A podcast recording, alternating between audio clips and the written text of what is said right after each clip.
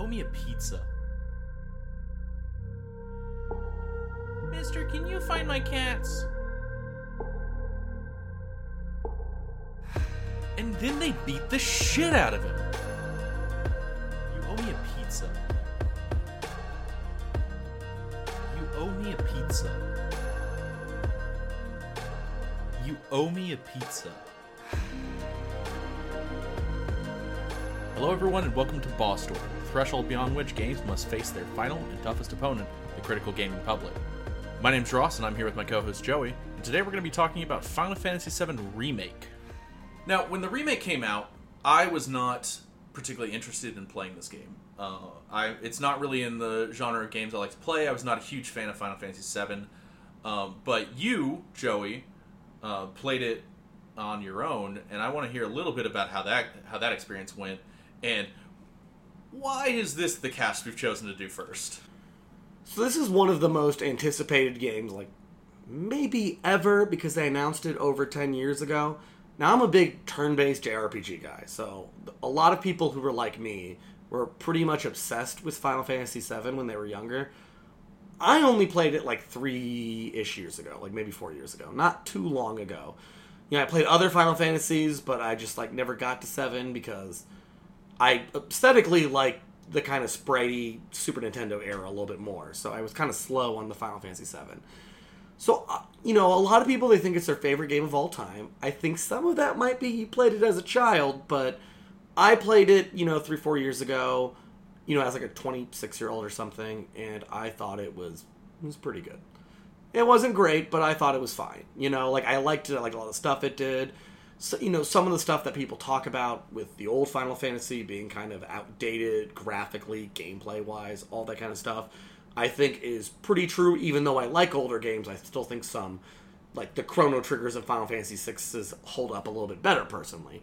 But I like the game, and when I saw the trailers, we're like we had this trailer for a long time where it was uh, when he jumps off the train, he fights a bunch of guards, and then it's actually jumping on the train. It doesn't really matter. But you see that first scene where he fights a bunch of Shinra lackeys, and then he jumps on the train, and you're like, look at these graphics. And I think that is a big appeal for a lot of people with Final Fantasy. Is visually they tend to be almost next gen looking, right? Like even when I wasn't a big fan of Final Fantasy, I would look at like I think it was like Final Fantasy 11 or something, graph, which is the MMO the graphics for it, and I would just be like, this is so much better than what we had at the time. Yeah, I've seen people playing uh, Final Fantasy 11 um, back in the day, around like uh, 2000, 2006, 2007. Um, I think so. It was on the PS2. It, it was. It was bef- I think it was a little bit before that time, also. But um, that was when I was playing World of Warcraft, and I had another friend that was playing Final Fantasy 11, and I was like, "This game looks so much better," you know. And every every Final Fantasy that is uh, that is the case. Yes, they're they're well known for their uh, high graphical fidelity. So a lot of people talk about how the graphics don't hold up for the old game, and I honestly don't even think that's true. Like a lot of people talk about the pop-eyed arm, like character models like Cloud, because it's all early polygonal. Right. Yeah, they, they all look like they, they, they look like they're carrying big cubes on their on their arms. You know, they're smuggling cubes somehow. Yeah, it actually didn't occur to me for a long time where they're like supposed to be like chibi style, and someone like pointed that out one day, and I was like, oh, I guess they are. I just can't tell because it's so old but like the the kind of the backdrops you have in that game. Like when you go into the um the bombing run or whatever. The reactor. The reactor thank you. Whenever you go to the reactor it actually looks really good. Uh, yeah the background art in that area like like the actual area looks fantastic. You know even even if the characters are just kind of a pile of squares the actual areas look like like almost like they like scanned some photos in there. They look so good. Yeah so i think the early game is actually really good at conveying the aesthetic like uh, one thing that's not really in this game because the game ends at Midgar is the second you leave Midgar and you see the overworld Midgar and how much different it looks in the rest of the world. I think is still really impactful, even though the overworld looks like all old overworlds, which is just like seeing green. You know what I mean? Like yeah, there's exactly. not much going on. So you, even though I think the graphics still held up, it kind of seemed fun to just hang out in Final Fantasy VII with better graphics and maybe less just archaic dumb bullshit. You know, like auto saving was nice. Uh, you know, I like I think the combat's fine in seven, but you know some updated stuff. So I was relatively excited, except for they announced it was only going to be the Midgar section, which is a five or six hour section of the original game for a I'm gonna I don't remember exactly, but it's like a 30 or 40 hour original game, maybe longer. And they basically just do the tutorial.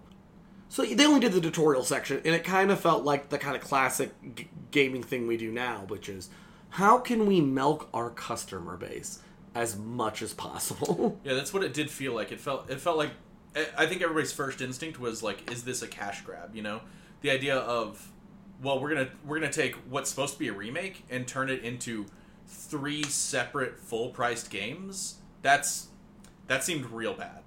Actually, I disagree. I think a lot of people were just like, "Ooh, Final Fantasy VII, gimme, gimme, gimme, gimme." More, more Final Fantasy. Yeah, and the you- fools. you can make games longer and they be entertaining. But I also thought, like for me personally, Midgar has some good early flavor, you know, good kind of establishing the world. But I honestly think it's one of the worst parts of the game.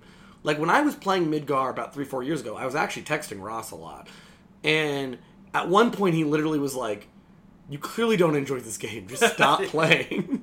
yeah, I was really like, uh, look, I know it's I know it's Final Fantasy VII, but it doesn't hold up. Yeah. And I think after when I got to the overworld and started doing more of the game and, and, and seeing characters like Sid and characters I like more, I had way more fun. I think a big problem with early Midgar is again just PS1 problems, where you're in an environment and you literally can't find the exit because the foreground background stuff doesn't really make a lot of sense. And just little stuff like that where you're just like, I'm getting in all these random monster encounters because I visually can't parse the path. Yeah, that yeah, that was a quite a problem. Um, it, they had really good graphics, but they, it was really hard to see where you're supposed to be going because you were sort of navigating like a 3D space with a 2D visual camera. So everything, every, everything, you could you didn't know what you could walk on, what you could walk under, you know, things like that. But what I want to know, why have we chosen this for our first cast? We've got a good history of Final Fantasy VII. What is it about the remake that's driven us to, to such lengths? So I had a very extreme opinion about it. Now this is going to sound hyperbolic, but when I first went into the game, I was actually pretty excited. Like I played the demo. Demo was pretty fun. I was like really in a Final Fantasy move. I think I just played 10 or one of the Final Fantasies. And I was just like, man, I really just want to play kind of like the pretty looking Final Fantasies. And I started the game. And you know for a bit i was having little critiques and little things. And it was literally around chapter four i was like i think this is bad. And then from chapter seven onwards i have never been angrier playing a video game. Like every and I, I don't know why i felt compelled to beat it. I think at the time the game was pretty recent out and everyone's like you'll never believe the crazy ending they do. And i'm like now I have to see it so I can complain about it. So it became more of a chore. Like another, I usually finish the games I start, but it kind of became, uh, well, now I just have to beat it. And I was literally taking, I work at DoorDash, so I can just take days off, whatever. I took extra days off to just beat the game, so I had to stop thinking about it. So I was doing these like 12 hour marathon sessions in literally just almost seems like overreacting, but seizing with anger because I kept seeing what the game was doing, which was slowing me down, making me literally crawl through sections so they can make the game feel longer with no real narrative payoff. And for me personally, I don't need games to 100% focus on story. I don't need game if you have a like for example, Final Fantasy X, which I beat right before this game, I think there's a very good combat set section, and some of the story elements are just unfathomably stupid. There's some really good story elements, but the story elements that were unfathomably stupid were really easy for me to let go because I enjoyed playing the game. Um, but I almost enjoyed nothing of playing the game from the second half onwards. There's stuff I like in the game, but I don't think I've ever disliked a game more than this game while playing it. Because if there's games where just the combat doesn't work or the whatever doesn't work, I just stop playing. It's just easy to let it go. But it became such a cultural touchstone. Everyone was raving about how good it was. I was trying to find a reason to like it, and I found more reasons to hate any other game than I've ever played in my entire life. Yeah. So I, I played uh, Final Fantasy VII about 15 years ago. Um, I don't remember most of it. I only played it once. Um, and I did. I never had strong um, connections to it. But when I was looking up reviews of this game, almost every review started with the phrase Final Fantasy VII was my favorite game of all time, or something similar. You know, one of my favorite games of all time. and then they would go on to praise almost every aspect of the remake with little to no criticism involved uh, anywhere or or just the the minorest touchstones of like yeah sometimes they make you shimmy through uh, through things and that that slows the game down a bit but when i played this game i was in hell almost every minute that i played it it, it is one of the worst games i've ever played because partially because of the potential it has as as a AAA title to be so much better. I've played games that are like harder to play. We played Super Star Wars last night, but uh, it's it's hard to. it's an extremely bad game for the SNES, but it is hard to find a game that made me so very bored and angry uh, the entire time that I played it. So let's get let's get into why that is because this is a controversial opinion. A lot of people, not just a lot of people, a lot of people think this game is incredible. It's the it's the you know God's gift to remakes. It's it's everything to them, right? Everybody's just like, oh, this is everything I could have wanted from a remake. And to me, this is a textbook example. Um, this should this should be the standard of what not to do with a remake. So I want to get into that. So I think there's a thing that with games, me and Ross talk about a lot specifically, and we will probably talk a lot about on this cast, where we have sort of games. I think the modern AAA game is so much dominated by expectations. I think a lot of games come out with positive reviews before anyone's played it, or like in the impression of the not just you know people who write reviews, but in the impressions of players' minds. There are obviously exceptions. There's everyone was hyped for No Man's Sky, for example, uh, and then that came out and it just felt big and empty or whatever. But I think for Final Fantasy VII, and you know, I'm I don't have an opinion about Last of Us Two yet. I haven't played it, but there's games like that where everyone's has this expectation and it dro- they're looking for re- it's confirmation bias. Yes. They're looking for reasons to like it, or they're looking for reasons to hate it. And the other Final Fantasy games don't have that benefit of the doubt anymore. When 15 came out, people kind of played it and, and you know think about it how they think about it because 13 was so unpopular. So I think one of the reasons they did this specifically is because they know they there's no way this game's not going to sell. There's almost nothing the game could be, right? Tifa could literally be in a fucking loot box. And people would be like, "Yeah, but you can get like Tifa with a different outfit from Advent Children." So I I gave them $300. Yeah, that's fifteen ninety nine, but you could do it. Yeah. Um, so I think there's an expectation going this game. And like we already said, so many people's favorite game of all time. Because for a lot of people, it's really the first JRPG they played, especially kind of the generation who has a more disposable income, right? We're having all these 30 something year olds, late 25 year olds, who can just buy a PS5 if they can get one. Yeah. Um, and, and play whatever game they want. And they're going to like things that remind them of Yeah. when they were younger. And that's a good point because the original Final Fantasy VII came out in 1997, Yeah. older than most people that will be playing the remake. Yeah.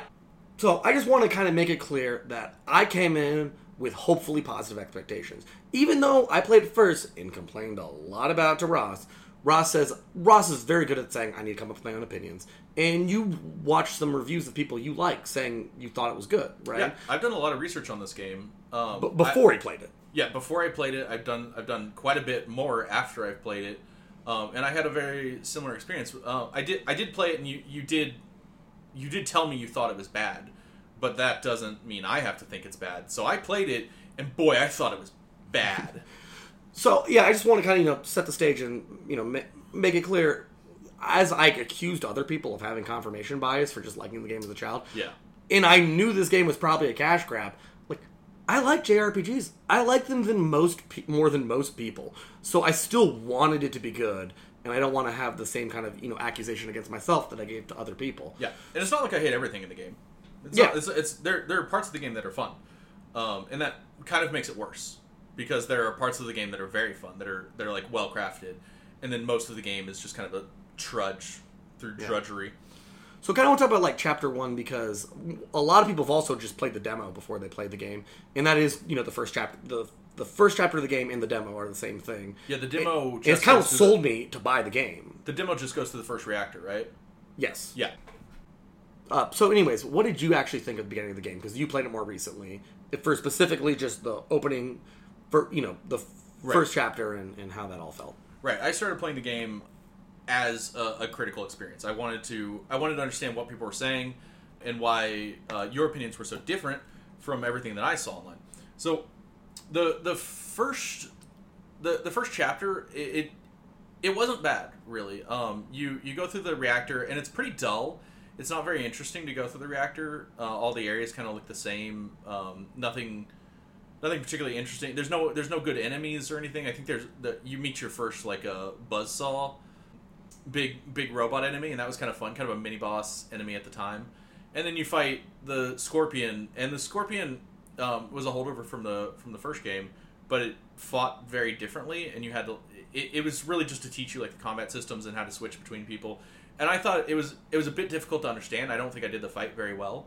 Um, I'd certainly do it much better by the end of the game, but overall, it wasn't bad. The combat system was fun, except for I, I got to mention this: um, the the goddamn tutorial messages. Right at the beginning, I literally walk up to a thing, and on my screen it pops up with a with a, a button indicator. It says press triangle, and then a tutorial pops up that tells me to press triangle when I see an indicator that tells me to press triangle. So I did that. The, there's a level of tutorial that is obviously helpful. You know, not everyone's played RPGs before, but so much of the tutorials were just literally telling you things that were on the screen, and it's like literally the people who are playing this game for the most part are people who've been playing games since 1997 or around ish that time. And I just want them to assume that I played a single game in my life.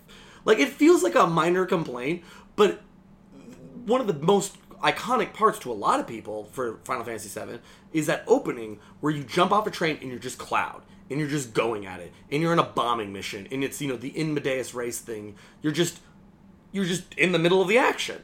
Um, and the fact that they're constantly trying to do this like high paced, you know, jumping over the turn tiles, whatever, to go f- do this bombing run, and they're like, treasure chests get opened by pressing the button that they're opened in every game you've ever played in your life. Yeah, that that's a good point. This is this is the the first instance of like bad pacing. You jump off the train and they're like freeze time. Here's the tutorial message, and you're like, oh, okay, now I know how to uh, swing my sword. And you start swinging your sword, and they're like, freeze time. You know you can swing your sword in other ways, and you're like, okay, cool. You know, and then you beat the bad guys, and you walk through a gate, and they're like, freeze time. There's a chest right here. You're gonna want to hit the button that's indicated when you walk up and look at the chest. And you're like, okay, this is getting ridiculous. I ju- can I move on? And they're like, yeah, yeah, you can move on. And you you you walk on, and they're like, they're like, freeze time. Did you know you could sprint if you hit this button? You're like, yeah, I no, I've been doing that already. You know, and they just do that so much for the first bit. So all of the momentum that you have is just defeated almost instantly because they're just they're just like, oh, here's a bunch of tutorial messages. And I know that seems like petty to, to complain about tutorials, but it is a it is a thematic problem throughout the game. Every time something should be happening, the game will stop you and make you do something else to slow you down. Yeah, so this seems again like we already said, you know, kind kind of a petty complaint. Um, but I one of the things that's nice about I think games, uh, story based games, is the less handholdy they are, the more they can let you feel the flavor of what you're doing. And they do have, you know, the voice acting early on. I think is really good. Like, but whenever Jessie Biggs or Wedge talk, I think they're all incredible voices, and that's kind of what you're expecting from this remake, right? Which are the you probably know, but the three members of Avalanche who aren't in your party. In the original game, they're just kind of like side one characters, but you kind of meet them and you get this feel of, you know, an eclectic band of eco terrorists. And it, that intro does kind of succeed. Like, I think this is one of the initial things that made me think this game might be good because, you know, as you progress through it, there's just little, you know, side talks and all that stuff. So, pettiness aside, I still think that the opening still has something that it adds to the game that the original didn't. So when you first start off in the bombing run, the the Jessie Biggs and Wedge of it all, the people who just have three or four lines in the original game, I feel like are actually characterized, and I think that's one of the most interesting parts of all of Midgar is Avalanche. Not just who they are, but also what Avalanche means to kind of our character building. Because they are eco terrorists. You're going to blow up a plant. And when the game starts the first time you play it originally, you, the audience, are kind of like, oh, um, I guess we're good. You know, I mean, we're fighting against you know a corporate you know a corporate entity that tends to you know especially in the 90s were commonly villains but at the same time you're blowing up a plant Yeah. it really makes you consider what you're doing Yeah. At the same time, um, our opinions of you know large corporations and terrorism have changed dramatically since 1997.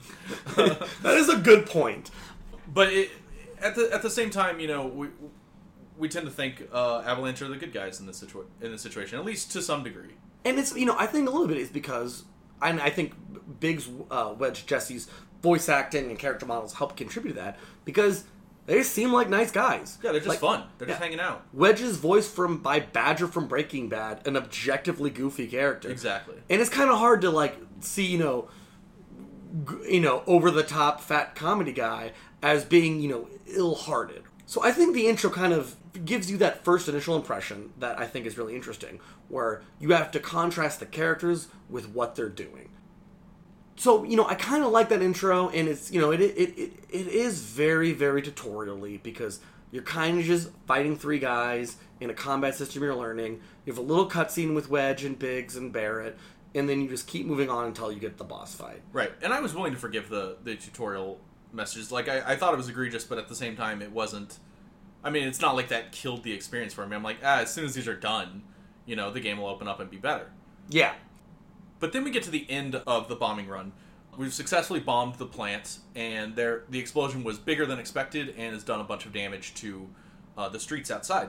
And so we then have to walk through the streets uh, with all the people who, every time you get near them, say the same one line over and over again, constantly into your ears. And that's, I know it's supposed to be world building, but it's actually frustrating because everybody's talking to you nonstop uh, to the point where you can't understand anything they're saying. And then I have to I have to say this: a tutorial message pops up telling me how to use stairs. They're like, "Hey, there's stairs. You can use them to elevate your position." And I'm like, "Are you kidding me?" It's just there's not like a button to use stairs. You just walk up them. it's the joystick. Somehow there wasn't a tutorial on ladders. We made a lot of jokes about that. Every time every time I'd fail to get onto a ladder, I'd be like, "Oh, they didn't teach me about this one." Eh, But also, after there's a tutorial about stairs, there's one guy you can talk to who isn't just talking in the void. You can actually select him, and then he says, "If you want to go up higher, use the stairs." it's the same spot. and you're like, so you literally have two messages to explain stairs, but like, there's way more complicated stuff later in the game that they don't explain to you at all. And what happens in these streets? You're supposed to be you're supposed to be on the run from Shinra. You've just you've just bombed a, a place. You're supposed to be seeing the consequences of your actions, right? You're supposed to be questioning what you're going to be doing. That's what's narratively happening. You're questioning the things you've just done and your place in this world. But instead, you've got 8,000 NPCs just all spouting one liners at you, just being like, ah, my home, ah, I'm hurt, ah, there's stairs over there. And then you like climb a ladder that takes you to like the roof, and then you go across the roof and like climb down the other side, and all that's there is a chest. And you're like, mm, this is just taking a long time to run away. After a while, you've been in here for like 10 minutes and you haven't run away yet. And it's like, ah, what? This is weird. We're moving really slow. When and I get- can't concentrate on what's going on. And again, that's what's expected, you know, like which I, I don't want to quite fault the game at this point yet for that, where it's like, okay, you are making this section longer. You're probably gonna have to fight more than four enemies before Cloud gets back to uh, Avalanche. But it it kind of I feel like ruins again the pacing of the whole game. So the bombing run is not that long. You know, there's not that much stuff going on. But then right when when you're done, and you know, there's a long boss fight, but I don't mind a long boss fight. It's kind of fun, and it's again much better than the original game. Yeah, I actually kind of like the boss fight there. Bec- because early boss fights in all turn-based RPGs are kind of like, okay, you're gonna fight this boss fight. You're probably gonna want to mostly use the attack button. You don't have that many abilities yet. Yeah. And so they tend to, you know, the early game boss fights in, in turn-based tend to be, you know, problematic. Whereas the boss fight for this actually like doesn't hold your hand. You have to figure it out, and it's enjoyable, right? But right after you fight a boss fight that doesn't take your intelligence for granted, they think you don't know how to use stairs. Yeah. If you could not, if you could beat that boss fight and you couldn't use stairs, that's ridiculous. And then you just are dragged across the streets forever and ever and ever. And again, I don't want to super harp on saying, well, anything long in this game is bad, But in the original game, uh, Cloud basically just offers them a distraction, jumps on a train, and comes back to the group. And you kind of feel this. You feel you get why Cloud is special, right? Yeah, Cloud somersaults into that train. Yeah, like he's a hired mercenary, right? And they need him. To, they, I mean, maybe they don't need need him, but he's making their job a lot easier because other than Barret, most of these Avalanche people are not particularly good fighters. It seems, you know, they have other skills. You know, like Biggs is hacking the door. I really still don't understand Wedge's point. Jess he really wants to have sex with Cloud. I also don't understand her. Oh, she makes explosives. She makes the bombs. That, Yeah. She makes the bombs that make you do the bad things. So, so you know, it's nice to have someone who can, you know, actually fight. But you kind of like lose the sense of Avalanche because you're just fighting wave after wave after wave of soldier, and at this point, you're kind of like, why weren't these in the plant? Right? Like, what was what? Like, did they not know? Like, I fought a giant robot. That sh- there should be more people here to stop me or whatever. And it just feels like you know combat for combat's sake, but that's fine. Uh, I again, I'm not like too harping on the game at this point. I'm just starting to feel like this might be what this whole game is like. It's just well, this one thing that was three hallways in the original game is going to be 15 hallways, and you have to climb up and down ladders just to kind of find a single treasure chest and then go back to fighting. Yeah, just to justify padding it out. So early in the game, you see a lot of problems that might pop up later, but again, it's early in the game. You know your impressions are pretty limited. You have girl who wants to have sex with Cloud too much. You have kind of long, kind of long pointless sections. You have pacing problems. Um, you have you're walking through the streets and you flash to seeing Sephiroth in your head or real life. It's not clear. Yeah, so Sephiroth's there too. We're not sure why, and it's not. They don't tell you who he is. So if you didn't, I mean, it's weird to think of a person who doesn't know who Sephiroth is. But like they're out there. People people don't always know who Sephiroth is. So like it's weird that they don't tell you.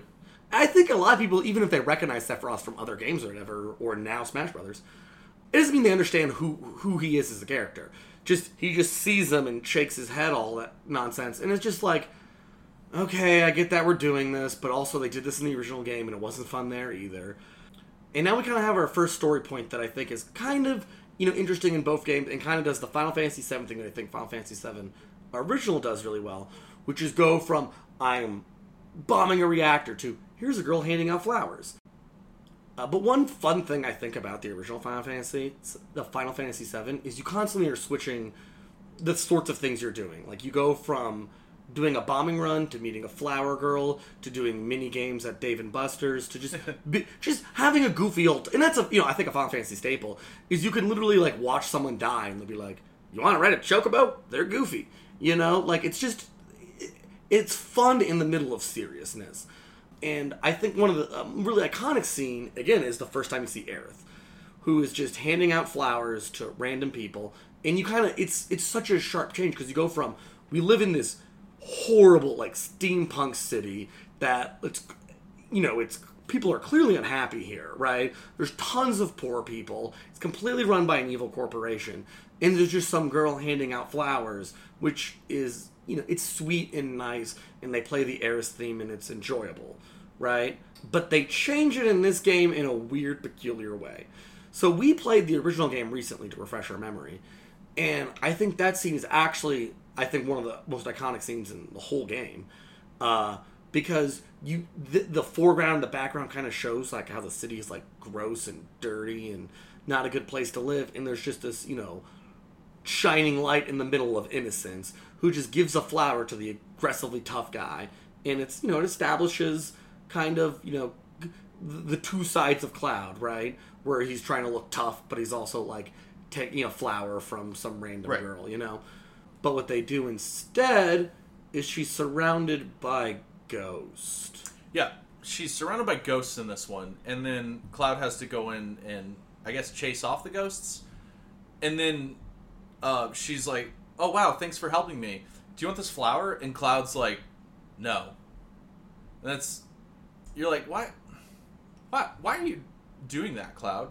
Because at this point, we also have no backstory on Cloud, so we don't really know like who he is as a person. He's been entirely quiet and gruff the whole time, but you don't know why, and you still don't know why. And he's just kind of rude to Aerith and that's it. She gives you a flower, and that's your characterization for your main character. He's he's just kind of rude. And again, in the original game, you have a choice. You can say no or take the flower. Because that's kind of how role playing games work. Is they give you two options Yeah. that you know reflect your personality, and you kind of pick the personality of your character. This game has choices, but it's basically like no and fuck off. Exactly. so again, pretty pointless complaints, not a big deal. But we eventually get to seven seven bar with our team Avalanche. So this is the kind of the part of the game that you think would be good for a remake, right? You're in the first kind of area. It's not like a dungeon, right? You're you're just in a place, and we have time to flesh out the characters. We've seen a little bit of Jessie and Biggs. We've seen a little bit of Barret. We've seen a little bit of Cloud, and you know they all they all have good voice acting, good models. This is the, I think a part of the game, you know that I'm excited about. Now, you end up just doing very pointless side quests for a bit, but that's whatever. That's gonna happen in video games. Yeah, they're pretty. The side quests aren't interesting in, in this section. It's like go here, kill rats, but you're like, whatever. They're early game side quests. I guess I'll do it. It's not fun, but I'm not at this point. I'm not gonna fault the game for it. Yeah, you get to see Tifa for the first time, which is a big hype for half more than half the people playing and really excited about that even though she has absolutely no discerning personality traits. She's got two specific traits. Yeah.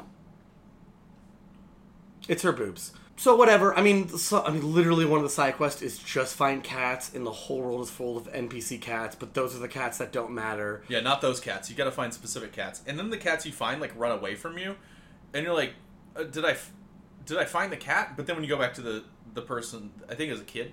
You go back to the kid, and they're like, you found my cats, and you're like, oh, I guess I, okay. I The guess I did actual, that quest. the actual best part is when you get to the third cat and just runs away. Cloud just goes, "This sucks," and you're like, "Okay, the game kind of knows what they're doing." Yeah, you're like, okay, you know, I guess if you're gonna make a meta meta contextual remark on how bad your side quest is, does it make your side quest not bad? yeah. That's a different topic.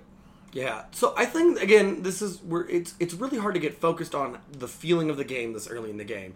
But then you have your first kind of what I would think would be what the game has a lot of at the time, which is a side quest focused on characters that wasn't in the original game. Because right now, pretty much everything has been in the original game. Side quests were in the original game, but whatever. They're obviously going to add that.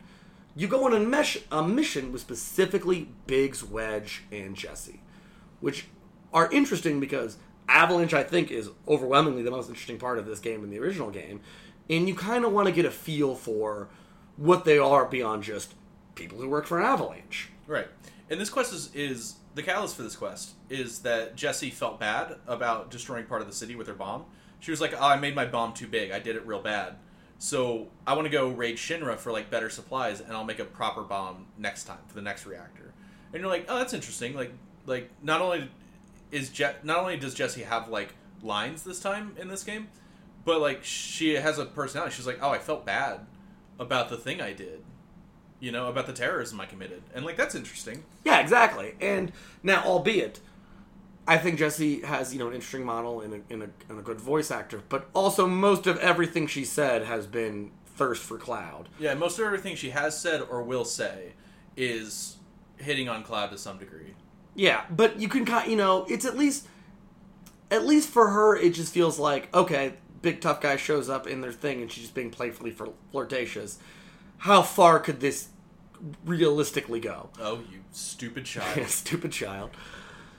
And you big, you know, I really like Biggs and Wedge's voice. I think they look really great. And you know, I'm I'm excited to go on this quest. So the first thing you do is go on a really long, horrible motorcycle minigame. yep, you you go down the streets on your motorcycle and other motorcycles ride past you and then slowly you catch up to them and then you can hit them with your sword. And you do this for like 10 straight minutes.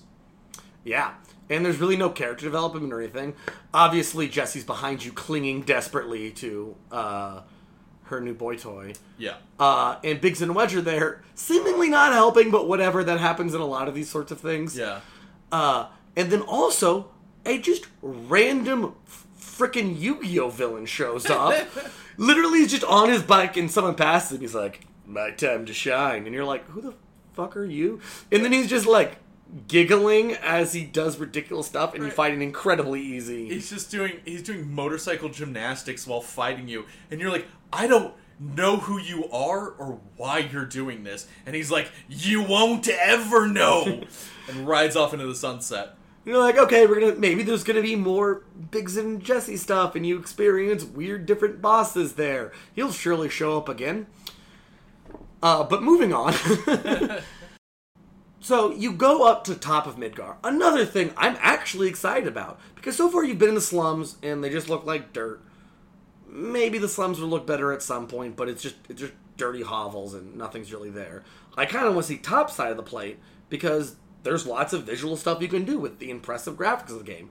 It looks exactly like 1950s America, and it's one block of suburban houses, and there's really nothing of yeah, it's interest. it. You can't go anywhere or do anything, and every house looks exactly like every other house.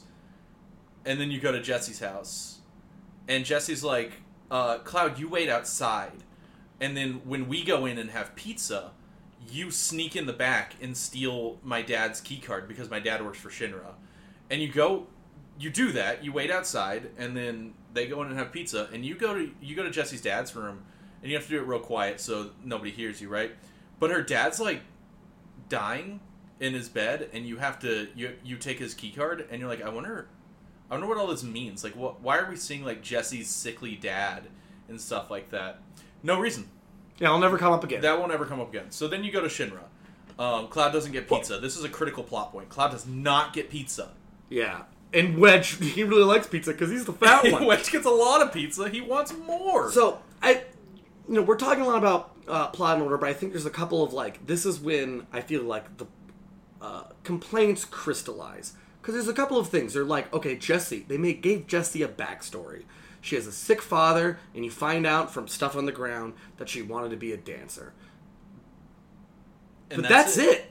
There's no there's nothing interesting about that, right? Like so what's interesting, not that she's thirsty, uh, not that she wants to be a dancer, is she feels bad about the thing they're doing, which is morally ambiguous. That is interesting to me and I think most people who in partake in narratives. Yeah, saying Jessie wanted to be a dancer is not a character. It is. It is just a fact. And it doesn't come up in any tangible way. It never comes up again. You just find out. Oh, she wanted to be a dancer. She has a sickly dad.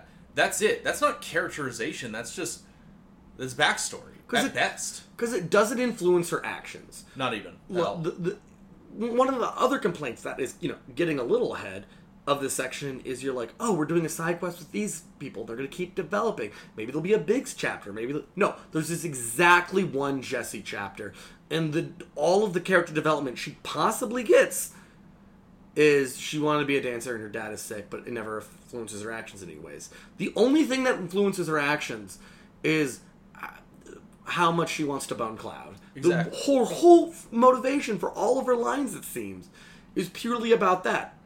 and this is this is what what gets me about this game is I hear everybody talk about how like oh the how how well they characterized Avalanche, how they gave them like s- such good backstories and such interesting characters and stuff. But this is it. This is the most we ever get out of any of them. Biggs has never uh, developed beyond to this point. Wedge never changes. He's always just the fat. just the- fat. He's just the fat guy, right? Um, Jessie is always just thirsty. You never get any more. Fe- you you never get to hear more about her feeling bad about the uh, about her bombing. You she mentions how that she feels bad that she kills people with explosives later, but again, there's no consequences to these uh, to these moments. That there's no impact on the story or or on her character. She just says she feels bad about something, and that's it. There is no change that uh, that comes from these things. And this is a run. This is another running problem with the game. Is every time you they bring up a philosophically interesting topic, they do not develop it past that moment. Yeah. Like not a not a line later. Because the only thing to possibly get out of the dad is that's her motivation for uh, joining Avalanche. And you would think, well, at least that can be expressed. At least you can see, oh, he got sick. Because I think it says somewhere in there, he got sick from working in the Mac- Mako factories. Yeah. Like, there's. You, there's something that could be interesting about that, but she's 100% playful, right? Like her, she just doesn't seem to care, except for the one time she says, "I should get a less, you know, big explosive." Another plot point that happens and then never develops again. Um, yeah, and that- that, that's all we hear about it. And so when people say that they characterized Avalanche so well, like they give them they give him interesting um, things, I I think people see the potential that Avalanche has in this game, and then they extrapolate from there what Avalanche should have been in this game. But what I see is that they gave Avalanche more lines, and that's it. Avalanche is not like every member of Avalanche is not a more characterized version of themselves than they were in Final Fantasy VII. They just have more lines to say. I also think they're overwhelmingly, for them, yeah, overwhelmingly the best characters in the remake, and they're still just so you know, fleeting and passing. Yeah, they're by. incredibly one dimensional and flat. Um, it- like Wedge, for example, he has two things: he's fat and he likes cats. And like that is it. Yeah. that is they. He's such a likable voice. He's so you know, but every single thing is just a very lazy joke about his weight and him liking cats. So you feel worse about bad things that happen to him, I guess, because he's just nice. Yeah, he's just a nice guy, but Yeah. So, and again, I think a lot of people, like what Ross was saying, were very excited about, oh, they developed Avalanche more. What a genius thing people were saying that they did. When it's literally the bare minimum of when you expand a six hour game to 40 hours. They better give Avalanche a personality because what the fuck else are you doing with this time? Yeah. And then you go on to an incredibly pointless side quest that's also not that interesting because when you get to the place to steal the explosives, Cloud fights an arena full of guys, and that's the whole mission. Yeah. You just keep fighting people until Jessie's like, I got the explosives, let's go. And like they didn't even make the area. They just made a big open space for you to fight. Albeit, fighting's pretty fun. yeah, I fighting like is fun in this game. I like the combat. It's a pretty good combat section. Yeah. So it's it's not like you it's not like you hate the the motions you have to go through, but you just get to the end and you're like, what was all this? Well, you made half of them because the first half is a motorcycle section Oh, well, where that. where you're not having fun. Then you fight a bunch of people, and that's end of mission. Now, there's a couple things I just want to gloss by with this mission that I think are hyper egregious. So right before you go in to fight a bunch of people, they're like, "Cloud, give us the signal, and then you make the diversion so Jessie can get in and out." Cloud looks at this guy and then has a flashback to Tifa as a child, where they're in Nibelheim. Yeah. And they talk about, you know, it's, you know, it's a kind of a cute scene, right? Where they, he talks about when he gets older, he'll like basically protect her, where she makes him promise to do it. It's weird, but it's in the original game. But it's in the original game when you're talking to Tifa. Th- now the impression I feel like I get is every time they do something good, they execute it wrong. Instead of having it happen when you're doing a bunch of side quests with Tifa, where any sane human being would put it, they do it when you're doing side quests with Jessie, which makes Cloud come off as incredibly uninterested in these people. He's like helping these people out. He's like, I like Tifa better.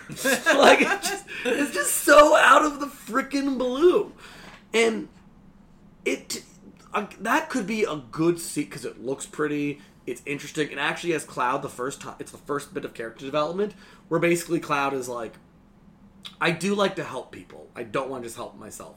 That is the thing that triggers him to going back to actually help Avalanche on the second bombing run. But for this one, he only does it for payment, right? And you don't. He seems so uninterested in all of these people's plights to the point that he's daydreaming about someone else as they're in the middle of a very important mission. Yeah, exactly. And this, you know, this is uh, as much characterization as we've got from Cloud is like nothing has happened. He keeps having flashbacks and stuff, but he doesn't. He hasn't changed or grown in any way. He's just, he's just continually gruff and rude, and that's it. That's his whole character so far. Uh, every interaction is just is just like, hmm, no, you know, that's Yeah. it. Uh, or, or or just like somebody talks to him and he's just like, I'll do it for money. Though it's like you know, it's cool being an edge lord. Yeah. and like it's just that like it's just so almost like He's too cool for school. Yeah, and it's just like, and I get that the flavor of Cloud at the end of this game is supposed to be he's trying to act tough, but he's dorky. Yeah. But like, he just kind of comes off as unlikable, and it's really hard to put yourself in his shoes. Yeah, because he's not dorky in this Yeah. in this game. He's just he's just mean.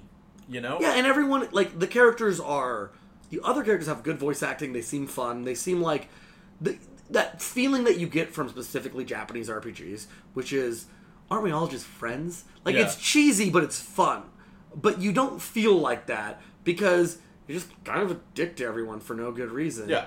When everyone like because that is a, that is a contrast I think to Avalanche is they're they're a group of friends, but they're also eco terrorists. You know, like you you have to kind of weigh those sorts of things.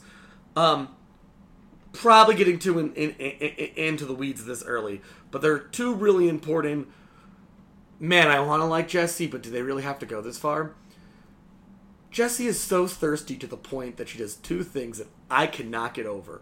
When you get to the top side, there's a button. And you have to hold the triangle button to open it. It's like a lever that opens the door.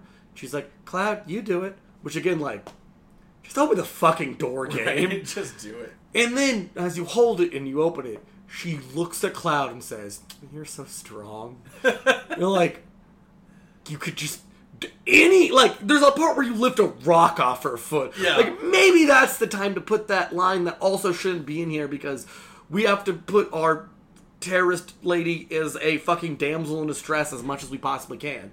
And then when you're escaping back to the slums, uh, you use parachutes Yeah. uh, to fly down, which is supposed to be a fun, goofy scene. But Biggs is strapped to Jessie, which is shocking she's not strapped to Cloud. Yeah, we don't know what happened there. And the fat guy strapped to Cloud to get some cheap laughs. Um, It's funny because they're one's fat and they're both men. yeah. And then they're up there. She's like, "Oh, before I jump, let me tell you something." And then shuffles on a tiny pole, and Biggs is like, "Holy fucking shit! You're gonna get us murdered." Going to die. And then like I don't even remember what she whispers, but it's not important. And you're like, I can hear you from a foot away, right? She's literally as close to what me and Ross are talking, which is like six. She was less than COVID distance apart, and she's gonna risk their life to just like be playful. And it's like, I know it's supposed to be fun or whatever, but it's just so not fun when everything we've seen from Cloud is him being an edge lord, and everyone just being like, he's so dreamy. No, yeah, I hate it. So moving forward, they finish uh, the what we call Jessie's quest. Um, Jessie's quest. Jessie's quest. So we finish Jessie's quest, and we're kind of getting back into the you know the main plot of the original game, which is they go on a second bombing run. Now, if you're a really uh, studious original Final Fantasy VII player, which way too many people are, they'll remember that he already agreed to go on this bombing run. But right now they're going to talking about how Tifa and Jessie are going to go, and you're like, well, how are they going to do this? Like, how is he going to be convinced? Yeah, Barret's like Barret's like Cloud's not coming. Yeah, and there's a scene where they're all kind of eating, and you could talk to the people, but they don't let you, even though that would be fun. Yeah, it, it's a it's a moment everybody's like like just sitting at tables eating and having fun together and just like hanging out and you're like oh it's a break in the action so you're like oh this is a good time I can I can talk to people and get a little character out of them. No, you can't. Yeah, everyone's like, this is a private avalanche Yeah, thing. please leave, player. And like, even if they had that scene, just like let me be fucking Tifa or Jessie or Barret and just enjoy kind of the levity of the game. But that's not that important. It's just, well, how are we getting from plot A to plot B? And if you are really studious and also understand the creator of this game, Nomura's thinking, you might have pieced together what was happening because you go to sleep and you wake up and ghosts are everywhere again. Dun dun dun. And this is the second time you've seen Ghost. Now, for me personally, I remember playing this being like, Ghosts weren't everywhere in the first game, right? Am I forgetting Ghost being everywhere? I think I remember Ghost being everywhere. Um, but you fight these. I, in my opinion, and incre- I, I like the combat, but fuck, I hate these fights. It's just literally hacking and slashing until they die. It's the equivalent of just pressing the attack button in an RPG. Uh, to, to just stop the ghosts from existing, and you don't know why they're happening. And oh no, Jessie broke her ankle, and then you have to go. Yep, and that's it. So you're like, you're like, so Ghost showed up, and we killed them all, but Jessie broke her ankle, and now we're going on the bombing run, just like the first game. So, I want to bring up at least what the ghosts are now, which, again, if you played the game, you know. Uh, but I think they keep coming up. It's better to kind of talk about the, you know, to understand what their purpose was. They literally only exist to keep this game from not being the original Final Fantasy. Every time the plot might deviate, ghosts show up. So there was a little difference between me and Ross's run, where I didn't know this until near the end of the game. And Ross did know this because when I played this game, I had a complaint about the ghost. So when you, especially playing it a second time and seeing why the ghosts show up, first I was like, this is unnecessary and I don't care.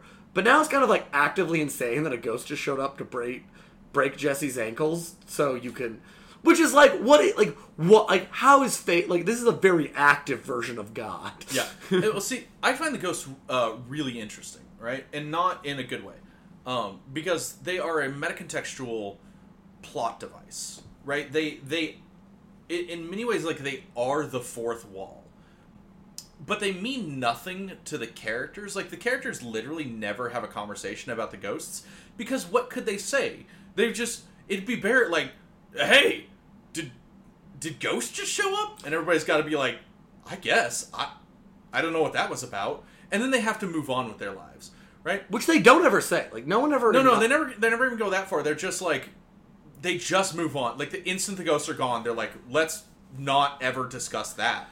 And so the ghosts exist in this weird in this weird like third realm. They're not quite they're not quite like outside the game because they they're physically in there, but they mean nothing to the characters. They only mean things specifically to plot, right? And I don't mean um like like what, what's interesting is what does it mean to be a plot point right? The ghosts don't care it, when you get into a battle if you beat the battle in a specific way. They only care if you beat the battle. They don't care that um, barret said cloud shouldn't be uh, or won't be going on the bombing run. They only care that cloud has to go on the bombing run. Because these are plot points right? But plot doesn't exist in a real world. Um, it's just you know we we live our lives through a series of events. They're not they're not plot points in a story that's being told. So these ghosts represent the story itself and the way that Nomura is trying to uh, manhandle it and and trying to change it.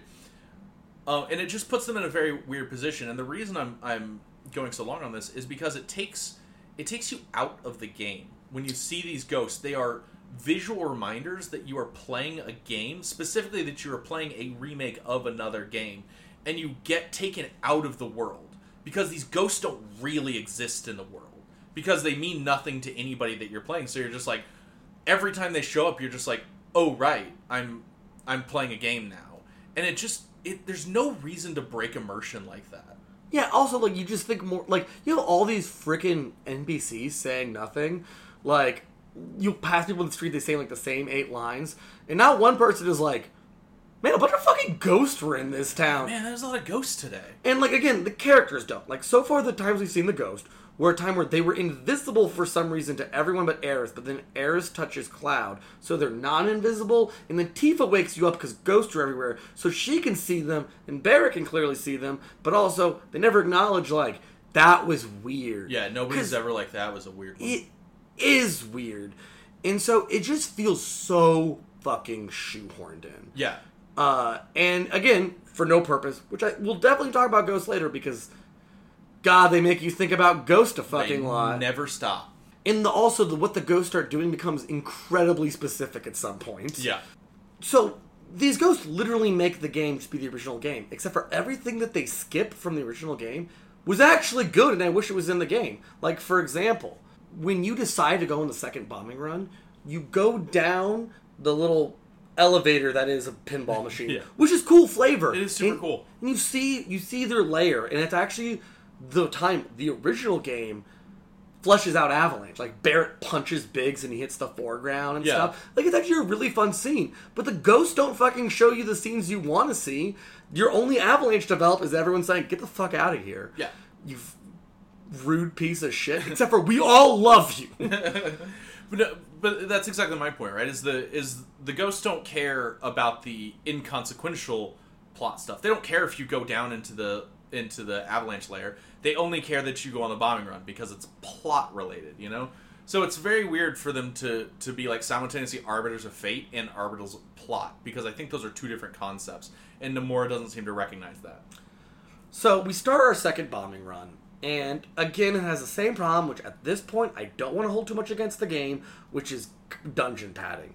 Right? There's a whole extra chapter before you get to the bombing run of just like going in the tunnels to get there, and nothing plot happens except for every once in a while they flash to Heidegger being like, who is evil evil villain. Yeah. Who just is watching them on the cameras going, ha ha ha ha, ha and like that's it. Yeah, you there, grunt, kill them or I'll kill you. Ha ha ha ha. And that's all Heidegger's personality. I've described him perfectly. It's also distracting to me because he's voiced by Bender. I know. So it's just weird to flash to Bender just being like, like clacking his fingers and then laughing at the villains. Like it's not that bad. Other games do crap like that all the time, but it more or less is just like, okay, this is a filler chapter. But at least it feels like a somewhat lot. Like if you need to find filler, you just make the bombing run longer. I guess that's fine. Yeah, and that that's fine. And so on this on this bombing run, we we, touch, we get to an important part I think in the game, um, in which you have to turn off the sun lamps. And this is this is a stark difference between the remake and the original. The original, when you are in the slums, there is no sunlight. You don't get to see Midgar with uh, with natural light because you're completely enclosed by the plate. Now, this is this is phenomenally important because it's it's showing you the level of oppression that these people live under, the the the conditions that they uh, that they have to experience, the inhuman conditions, and uh, it makes you really hate Shinra. And you think you think, yeah, maybe I'd commit a terrorism to like save these people from their from their dark fate. In this game, you see the sun all the fucking time. The slums are as lit up as as anywhere else except that there are also sun lamps but you don't see them from the ground. You only see them when you go on this mission. And to get from like point a to point b you have to turn off the sun lamps and like divert power uh, to various elevators which is weird but whatever. It's a it's a plot thing. But tifa has this moment right at the beginning where she's like we have to we have to turn off the sun for these people. We have to literally take their light away you know, which is not the case because we've seen the sunlight and it that wasn't coming from sun lamps. It was just you can see outside. So that that that kind of falls flat immediately. And then Barret is like, "We're going to blow up the reactors that power all these things. We're going to turn them off anyway. Just do it now. It's just a little bit early." And you're like, "This is a f- it, let's take let's take f- the conceit and say that these sun lamps do represent all, all the sunlight that these people get. It, they're it's literally the sun in the sky for them." And we are there to destroy that in ostensibly an effort to save them from some greater threat, a threat that they will not be grateful that we save them from. Right? This is a really, really interesting thing. This is finally a section where somebody can question your motives and your actions as Avalanche. I got so excited when I heard them say that. It is never talked about again. That is it. Not even another line. Tifa immediately. She doesn't even like talk back to Barret. Barret's like, "Ah, we're gonna do it anyway," and Tifa's like, "Okay," and they just move on with their day, and we will never hear about this again. And that, that is what I'm talking about in this game. It's constantly setting up it what should be interesting points and then dropping them immediately, and never speaking about them. it's like they had a rubric of what was like acceptable plot you know development right? It's like well you need to bring up like a motivation for jessie and they do the bare minimum. Like it's like they're turning in their assignment of just like i said the exact things i was supposed to do. Yeah. but you have to like to be an engaging narrative you have to expand on it. You have to have more to say than just say well th- there are consequences it's like okay well how are these characters dealing with these consequences Are we gonna see these consequences? and the most common defense i've seen of this is just well they're going to talk about it later in other games and it's like well that's not acceptable storytelling in my opinion No. you can't just have a character dealing with something they did seven years later and whenever frickin' final fantasy VII 3 remake comes out which is probably about where this section would come up um, because there is a section in the original game where barret deals with the death of that like the responsibility that he feels over the death of his fellow Avalanche members. Yeah. And it's way later in the game, but it's not that way later to the players who played the game because it was one game.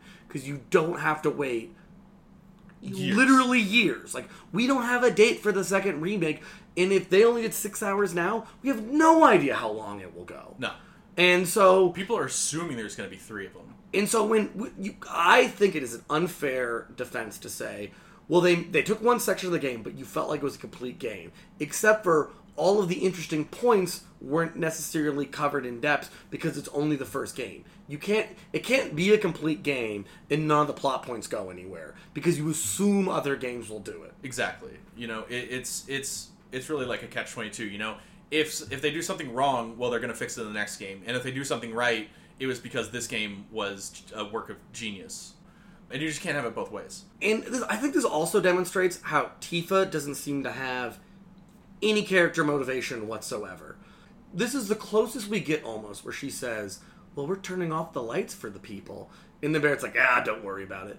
And that's kind of her whole character, or lack thereof character, is at best she says the plot out loud. Like literally exposition character, just to say, We're doing this. And someone else goes, let me explain that to you. We had some character moment with her where they said she kind of wanted out of being Avalanche, and then Cloud's like, I'll help you by going on another Avalanche bombing run, and that also doesn't develop anymore. Nope. Right? Like, she doesn't actually feel anything or have any motivation or have a reason she's doing anything. At the least, they showed a sick Jessie dad to kind of imply why she's an Avalanche. We have no idea why Tifa's helping Avalanche. She just just this is her friends and they're like if you know if your friends all told you to blow up a bridge would you blow up a bridge too like is that what's going on here i don't understand Yeah, it's it's unclear, um, and it will not become more clear because from this point on, Tifa has no character. Like she she almost had a character in the beginning, um, but from this point forward, she is exclusively there to voice the events you're seeing on screen. and i think i personally have argued that all the women in this game are there to just be different people. Cloud you can role play in your harem anime where cloud is the lead because she has no personality. She has no point. I literally call her tofu lockhart because she just lacks flavor they know they don't have to do anything with tifa so they didn't right they have to do something with jessica because she's not there but they know people are going to like tifa regardless so they're just not going to put the effort. It feels like almost everything, all the choices are based on the again the bare minimum they can do to get by. And so uh, we move forward, and um, Heidegger eventually shows up. Like we fight a bunch of dudes, we fight a bunch of monsters, and Heidegger eventually shows up and is like, "Haha! I, I've got a boss fight for you. You guys thought you were getting away, but I've got a boss fight in store. Look, it's this big, it's this big thing." You know, enjoy. You were particularly incensed by this. Um, I think fairly. So I want you to describe this bit. This bombing run has felt very similar to the first bombing run, where you do a dungeon, which is fine, it's an RPG, and then you get to the boss. And so you get to the end, and Heidegger announces the boss, and you're like, sweet. The boss fights are the fun part of the game. And Heidegger shows up, says you're on national television, um, or Midgar television. Uh, I don't know if they're a nation or not. uh, and says everyone is watching you. Say hi, you know, but in a Bender voice I can't do. and so you're like, okay, I'm prepared for the boss fight. You heal up, you walk into the next room, and it's just like a room with a computer and a bunch of dudes, and you're like, okay, I guess he's not here, but he should be soon. So you beat everyone in the room, and then they say, hey, can you find a key card to put in the computer to disable something in the boss fight? And then you find it in the same place and you do it, and they're like, Do you want to disable this? And you say yes. And then you do that four times. Yeah, literally four times. And that's what they do every time. They make a mechanic. So it's like a pretty simple mechanic, like make the boss fight easier by looking for this stuff and putting it in the computer, which again doesn't make a lot of flavor sense.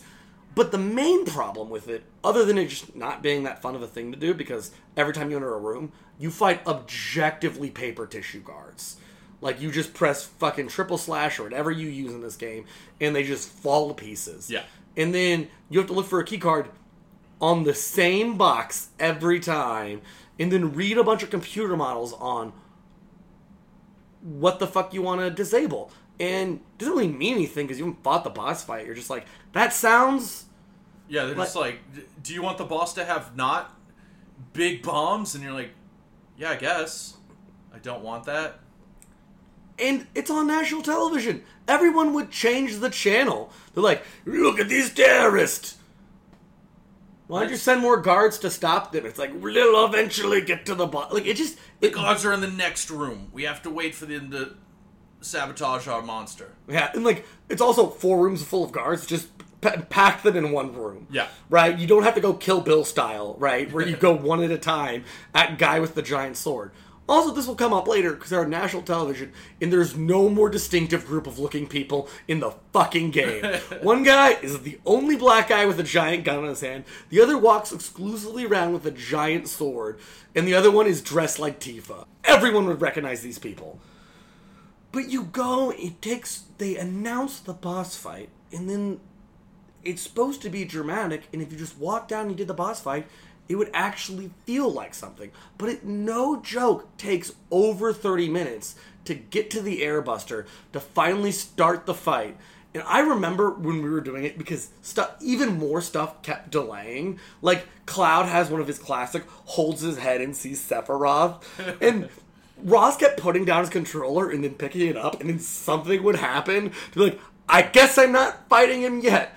And it's like they just hype up this boss fight with everything imaginable, and then you fight it, and it's also objectively not fun. Yeah. So in, in my experience with this boss fight, uh, I got what we call Zing locked. Um, Zing is a spell from Dragon Quest. It's basically Phoenix Down, right? So the Airbuster in his second phase, uh, like flies away from everybody, so he's really far away. So the only person that can hit him is Barret because he's the only one with long range. And uh, my Barret died, and then because no one else is actually hitting anybody, they're not generating uh, ATB bars, which means they're not um, able to use items because items require ATB. So Barret dies. Nobody has uh, a resurrect. I only have Phoenix down, so I have to like switch to somebody else and run around in a circle for a while and try not to die uh, until I get a Phoenix down, and then I resurrect Barret, and then he died because he resurrects with low health, and I can't give nobody. Still, nobody has an ATB bar, so I can't use a healing potion, and nobody has like uh, cure spell, which also requires ATB. Barret just like he resurrects with low health and then just dies instantly, and I do that for about ten minutes straight while the boss is like really far away from me, and nobody can fight except Barret, and it's just unbearably frustrating. And you finally get, and it's still not even hard. Like I didn't struggle with the fight; it just took forever because Barret was dead, and there was literally nothing I could do about it. Yeah, and I think there's a couple of times, you know, we haven't talked a lot about the uh, game mechanics yet, and there's a couple of things that, like, we both mostly like the combat system, but one of the big glaring weaknesses, I think, of the combat system is it's pretty much not fun to not be Cloud or Tifa. Because Barret's mechanic is you hold the triangle button, or the square button, or whatever it is. And I think it's you hold the square button, and sometimes you press the triangle button, which is your overcharge shot. Yeah. And, like, yeah, you can cast spells, but like it's everyone can cast spells, so it doesn't feel unique. So like the the core building up your ATB meter is just unfun. Where slashing stuff and dodging with Cloud is actually kind of fun. Setting up Tifa's chi is actually kind of fun. But Barret and then later Aerith just kind of stand from a distance and just press one button over and over again so you can watch your ATB meter fill up. And it turns the ATB meter from being a thing that you manage into a chore that you wait for. And it also, in my opinion, makes all of the CC way more frustrating. Yeah. Because there's times where someone gets stunned and you're just like, you just have to switch to a character who's not fun to play and then wait 30 seconds so you can go back to doing the combat system. So I think maybe half the boss fights are pretty good. You know, Yeah. maybe that's maybe too high. That's maybe too low. I really don't. I really haven't counted them in order. But there's too many fights like Airbuster where they spend the 45 minutes telling you you're gonna fight them, and then there's literally at least five minutes of just Barret shooting, and then Tifa and Cloud being like, "So, uh." What have you been up to lately? you know, like just just feeling like you're doing nothing, and if you don't feel control, and you don't. It's not interesting. It's not hard. You're not like what what other you know what tech I can do with my materia to make this fight easier. It's just like it's just time consuming. So the second bombing run ends. Uh, you defeat Airbuster. Shinra talks about his evil plan. He blows up the bomb and blames it on you on national television, and you got to get out of the plant that's that's exploding. So uh, it ends up that Cloud is that you barely get out, but Cloud's like hanging from a bridge. Uh, and this is you know this is classic uh, from from the first game. Cloud falls off the off the reactor down into the slums, and he's going to crash through the he's going to crash through the roof of Aerith's church, and that's where we're going to meet Aerith, right? So it is at this point we are starting to be able to predict the game because we're at, literally as he's hanging there, we're it, it's classic. It, this classic idea of like, of like how did Cloud fall that far and survive by like falling on a hard uh, ground where where just because he fell into flowers. And so we're like, I bet the plot ghosts catch him, right? And he starts falling, and there's plot ghosts, and they literally catch him on the way down, um, and and allow him to like g- more gently fall through the roof, I guess. And it's also rough because as the plot ghosts catch him, they show fucking Sephiroth and Zack. Now, if you are new to Final Fantasy, you're like, why did Cloud, Cloud dye his hair? You just have no idea who the fuck that is. Who's this guy? and it's completely pointless. And you just see, and it's just like pointless transition to remind you you're playing Final Fantasy and Nomura loves Sephiroth and Zack. This is also when Ross pointed out that either Sephiroth or Zack, it doesn't matter, is his nobody because Nomura also made Kingdom Hearts and he's up his own ass. He has to constantly just make the same game over and over again. Um, but we actually have a section that I like, the one section of this game that I like. I think Ross likes more sections than I do, but this is the one thing I actually like, which is the early era stuff when you fall in the church. Yes. The one of the reasons I like it is because we actually see what the game's strengths are employed better. So earlier in the game, we constantly just have Jessie just being in love with Cloud because he guess he's big and strong, and there's no payoff for that other than kind of fulfilling player fantasies. But with Aerith, it actually feels like it fits. You know, she's a a girl in this scary Midgar, and she's just overwhelmingly bright and happy, and she kind of brings out the softer side of Cloud because Cloud's just kind of a dick to everyone. This is one of the first sections where Cloud sometimes isn't a dick. Not all the time, but sometimes he isn't a dick. And so when she does a scene like, uh, you be my bodyguard, I'll pay you in one date, it comes off as innocent and cute instead of overly pandering to the harem aspect of the game. It's like, do you want to date Tifa? Do you want to date Aerith? Do you want to date Jessie? That is just kind of dripping in the early game. That to me, I just feels gross and, and, and not very plot focused. Yeah. I think this imp- this part of the game employs all of our, the best strengths. We have a good soundtrack that already exists, and Aeris's theme really helps contrast what we've been doing on the bombing runs. Like we fall here, we fall in this church. It's like the one part of the game that looks pretty. Like this whole game is look, in my opinion, super ugly and bland. But we see the flower bed, we see the church. It just it's the life you're looking for the game. It's the life picking through Midgar, which is a theme in the original game. Yeah. And it's literally yeah, it's literally the point of the church, you know. Yeah. uh, Aerith is is connected to the Lifestream and everything, and you know the whole point, the whole reason you're blowing up these reactors is to like save the planet and stuff. And Aerith is literally this like this pocket of of life in this lifeless world. And also, the other characters we've seen, like Tifa, they have just negatively developed. They've made her worse than she was in the original game. Aerith is, in my opinion, other than arguably Barret, the one main character who the game added something to. I did not care that much for Aerith when I played the original game that much. But this game, they make her personality actually better. Until a point in the game, they decide to, to, to cut her personality on the table Yeah, but she's fun. Like that's the thing I think the game needed is the game just doesn't have fun. Cloud never has fun. He's never playful. You don't really see the fun in Avalanche. It just all overwhelmingly is focused on Cloud, Plot Ghost, the same fate, the same overly unimportant things that the original game wasn't even about. Whereas it's so interesting, in my opinion, to see kind of well these are the people that you would literally they don't even talk about it but they should be. These are the people that you would hurt by blowing up these reactors. Like she carved out her life for herself in midgar and it is not a terrible life. Albeit She is the one house in Midgar that is way bigger than everyone else in the slums. She lives in a weird slum mansion where everyone else lives in like literally buckets. Yeah, but the the pacing of this chapter is particularly good. It we, we, we haven't talked about it much here, but um, the game likes to make you slow walk almost constantly. Every time you're doing anything that's not like specifically combat, you're probably walking slowly through a hallway, um, or shimming through a crevice, or crawling under some rubble, uh, because pacing. Um, and so when you first meet Aerith, well, after you get out of the church, uh, there's like a section where you walk around.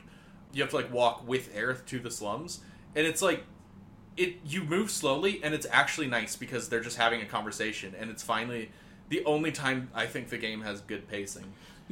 Um, because you know one of the st- staple of the more modern Final Fantasies, I think, is we have enough like technology to have banter while we walk. Right, we've had it in thirteen and fifteen, and now in now seven remake, where while you walk, you can actually do character development without stopping the game to have a full cutscene. Earlier in the game, like the slow walking you talked about, the, the way they would use it is have Biggs be like, and then Jessie wanted to be a dancer, and you're like, okay, that's not interesting. I'd rather just walk forward at this point. Yeah. I don't really. I've already read that she wants to be a dancer. You're not adding anything. You're not personality. You're just pointlessly expos- expositing, ex- Expositing. expositing. You're pointlessly expositing. Whereas when you escape the church, the part what Ross was talking about is again visually engaging. Um, has kind of you learning about Aerith, a character you just met.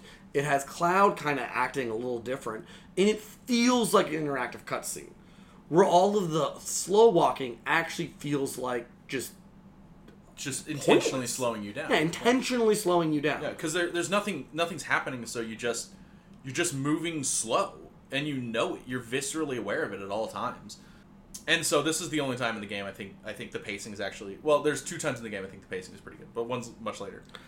And so the other part about the church that that that's particularly good, really about Aerith's chapter in general, is uh, you get to meet the Turks for the first time.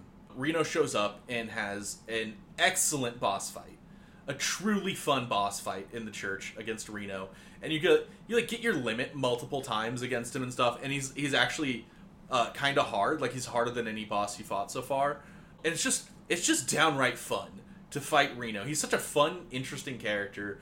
Um, he's got a bunch of one-liners. He, he's like a bad guy, but he's a he's he's uh, fun to listen to and fun to talk to, and he's a bad guy, but he's a cool guy, you know. And then you escape to the back of the church, uh, and this is this was a moment we were both uh, unsure about because in the in the original game you have to do like this barrel mini game that's not fun. In this one you have to like crawl slowly across the rafters. Uh, you hang from not crawl. You hang from the rafters and you have to slowly, awkwardly move. And this this shouldn't be the case in in modern gaming. There's so many game like since games like Assassin's Creed exist, there's no reason that you have to slowly move in a uh, in a single cardinal direction and awkwardly turn into another cardinal direction and move around on rafters like that. It is egregious how long and how boring that is. And the Turks are like just shooting at you on the ground and they basically can't hurt you. It's just everything good that Reno sets up right before that is completely lost in the actual escape from the church. Also, I think you forgot the most uh, egregious part of that, which is already egregious in itself, is you beat Reno and you're going to go out the front of the church and ghosts drag you in the back. Because these Oh fake God, ghosts right. literally are like, you gotta play the barrel mini game. Oh, fuck, there's no barrel mini game. Play another mini game that somehow works. That's not the barrel minigame. Yeah. The ghosts are like, ah, you you're escaping the wrong direction. Like, what what are you doing? You didn't care about anything else, but you you care that we didn't play the barrel mini game. Come on. and, and it's so weird because again this is like the best section of the game and it still has like just an egregious thing thrown in the middle because the good thing about Aerith and the Turks and all that stuff is you get like this western song and it feels it like it gets you into the character you feel more like Cloud as a cowboy for the first time the way they use the music right you know someone's coming into the saloon in the church you know and then you're there to protect and then you just they just throw Ghost in it for no reason. It isn't thematic. It isn't interesting. They just thought it would look cool if Ghosts were swirling around the church. And it, it takes you out.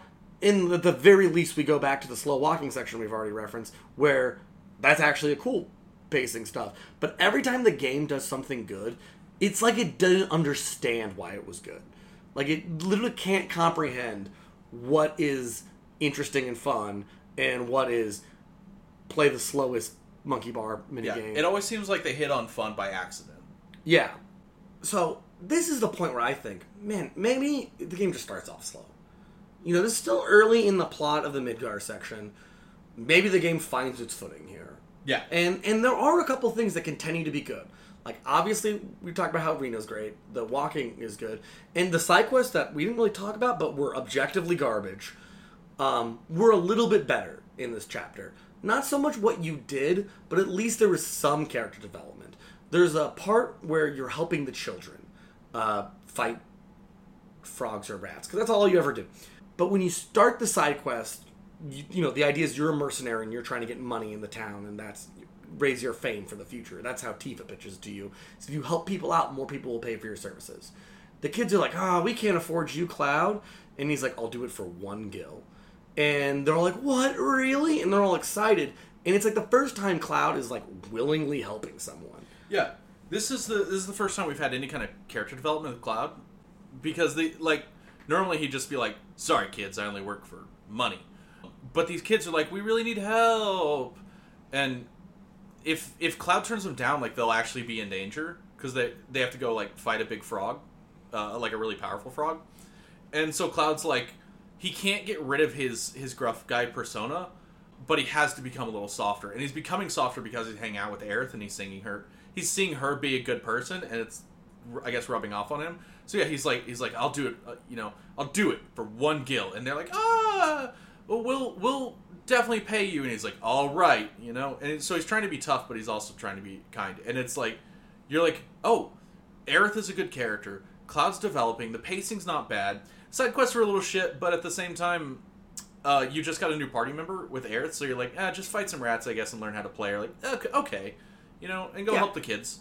Yeah, it's it's a it's a reasonable choice to make. Even like the whole side quest section should be, worked because you can only do the side quest in the chapter, and then they throw six at you or more at a time. So that is just a fundamental problem with the side quest. But as the application of the side quests go, it was one of the better ones because at least we have character development. Though, like everything, they have a scene like that, and then they have a scene where you help an old man uh, get to his wife's grave or something, and then when you're done you have to return the grave key. Doesn't really matter. It's dumb and pointless. But he's like, Can you return this key for me? And he goes, I'll do it for 10,000 gil to the old man. And the flavor of it is he's trying to convince the old man to like work out and be healthy and not rot in his old age, right? But he just comes off like a dick again. And the man was just like, Jesus Christ, man. Kids, the, and like, he just rants because he's just so upset that the cloud is being so heartless, even though it's supposed to be disguised as him being helpful. And like, you can just have him be helpful. You can just have a section where he sees why Aeris's way is better Yeah, right? Because one of the things I think about with the Era stuff is she is courageous with also being nice. She's not afraid of the Turks when she kind of should be, right? I mean, you don't really, you know, you as Cloud don't understand the backstory, but you see that you can be like a brave character, but still also just be a kind-hearted person like Aeris. And I like to think that Cloud sees the value in that, but is immediately ruined because they have to throw in some scene where he's just overwhelmingly kind of shitty about something. yeah. Spoilers. th- This shit never comes up again. Like this is the most development we'll ever get out of Cloud. Yeah, Cloud actively regresses. Yeah, he will. Again, every time the game does something, it regresses backwards. So one of the things I think a lot of I think one of my big kind of criticisms of the game is they have the tools, they have no idea how to execute them. So for a good tool they have is graphics are technically amazing. Yeah. Everyone's face like Aeris's like whole face stuff looks insane. Like Yeah. actually I I can't think of a better like cloud in, in, in all their faces. Yeah, everyone has the best character models. Cloud's swords, like showing the materia. I guess everybody's weapons like show the materia that you equip mm-hmm. onto them. It looks amazing. It looks incredible. but they make the environments look worse than they did in the original game, in my opinion. When you go through the slums in Final Fantasy VII Original, you know, it is just dirt and stuff, but you see more like shacks, right? You see kind of like flavor built in what the models actually look like. Like, oh, these houses are literally made from junk. Yeah. If that makes sense. and they play with uh they play with the lighting a lot. They it's a lot of like it's a lot of uh like deep shadows and things like that in the in the first game. And in this game, it's just it's one pale color of brown. You know, Yeah, everywhere, and all the NPCs look the exact same. And there, I mean, there's like six NPCs that they use like the whole game. yeah, they're heavily repeated. Like you can see the same person sitting on the on like the same bench. Yeah, and at least the Sector Six, which is where Aeris is from, looks slightly better than Sector Seven, but it's like there's one fucking tunnel made out of like a cinder block tube or whatever. Yeah. and you're like, okay, that's kind of personality, but the whole slums are in one giant hallway. Like literally, the whole game of when you're in the underbelly of the city is just one hallway of the same gray, and none of the NPCs have any personality. Like at the very least, when you played the old games and you talked to random stuff, they said more interesting things. They're just here to just be like, "Did you hear that they're a terrorist?" You know, like just exp, you know, just restating the plot that you already knew. Right when you have the potential to make the slums actually feel like they're there's value in Yeah, right? Because there's value to the slums to Aerith.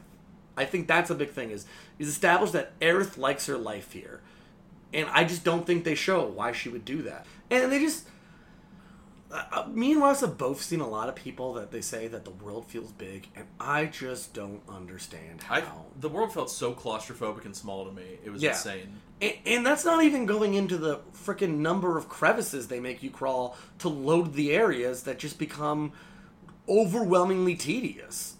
Sounds like we're being kind of overwhelmingly negative for literally the best section of the game. You have the two best boss fights. We don't really talk about Rude, but it's another Turk. It's just fun scene that you know. It's storytelling boss fights, right? The I do Airbus love doesn't tell a story, right? What? I did love Rude. And yeah, I did love. You know, there's a part where like his glasses break and he just puts on another one. he literally has another pair of glasses Yeah, on. it, it's kind of the personality I'm looking for in the game, if that makes Yeah. And then we're going to a part that's pretty iconic in the whole Midgar section in both games that I feel like we're gonna be the most negative about. Yeah, hundred percent. This, um, we're gonna we're gonna have to talk about Wall Market, and Wall Market is, I everyone in, in I've ever heard talk about this game thinks Wall Market is the best part of the game, and I think we universally think it's um, over o- overwhelmingly the worst part of the game. It's officially when I'm just like, if Ross said out loud, it's like, wow, this game is now we're at the irredeemable part.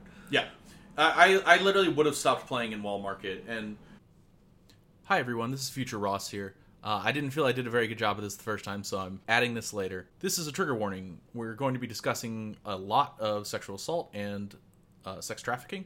So if you can't listen to that sort of thing, uh, I'm very sorry. And you can skip ahead to roughly the 145 mark.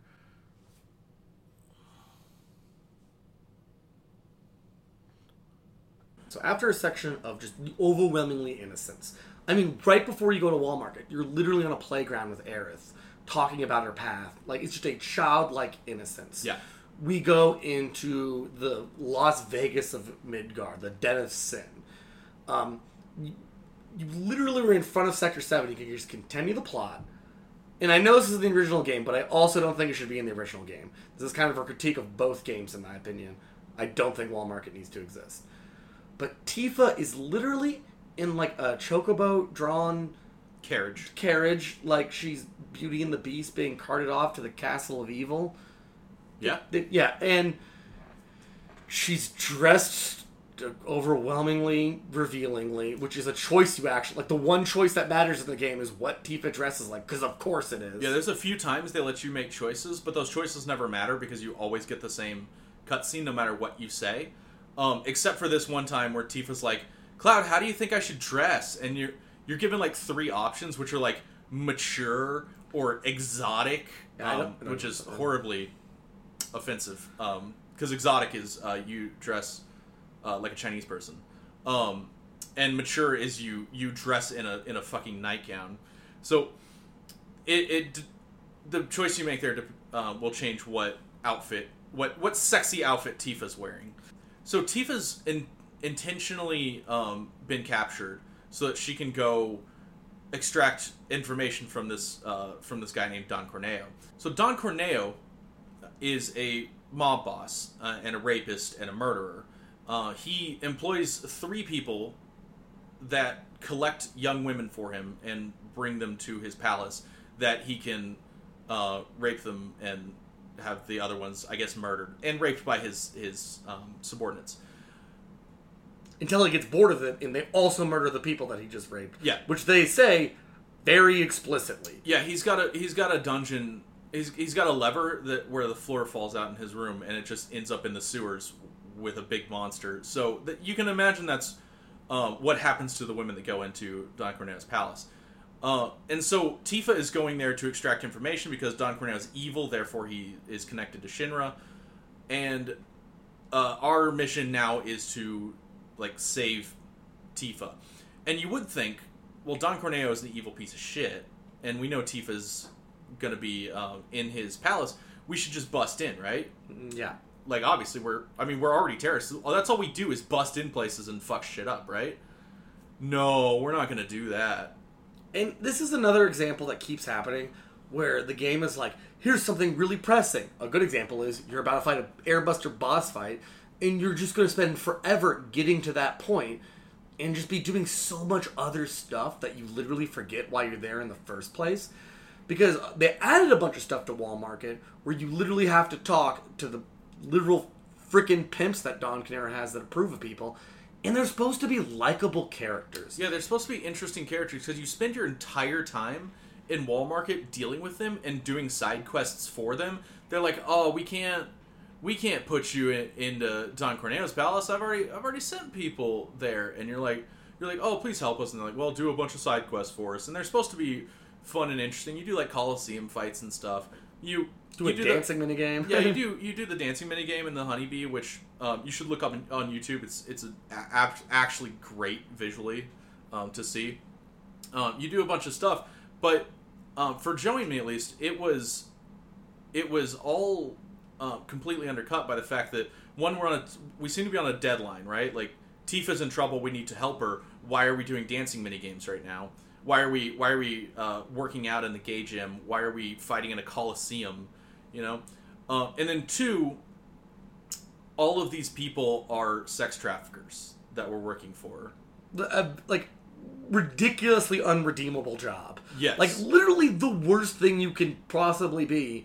I mean, I guess we're terrorists, but they're fucking sex traffickers. We're at least eco terrorists. yeah, know? we're at least tr- believe that we're helping the world, a thing that we want to explore. these are just bad people and we're working for them without thought like we're having fun And and again, the danger of these scenes, the pressing nature of it could just be done if you were in Wall Market for a bit and then Tifa showed up. And I understand that the original game, that's what drags you to Wall Market. But you also didn't spend an hour in Wall Market. You just have to write the game a little bit differently. Like you could be doing the stuff in Wall Market, but it's not exclusively to trick sex traffickers into helping you.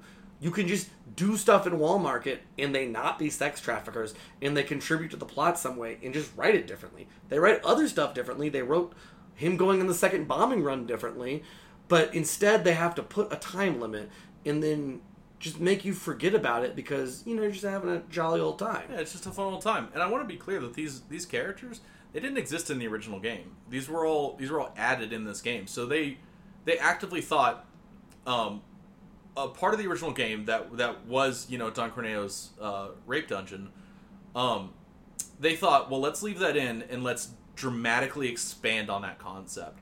And that's offensive to, to me, and it should be offensive to everyone. And I know there's a lot of people out there that are going to be apologetic about this. They're gonna they're gonna say, oh, it's just a game, or oh, it's in the original game. But like, one, it shouldn't be, and two, you shouldn't be so comfortable with it. And I think there's there's actually like a bunch. It's like hard to break down exactly the levels and the types of things that are offensive.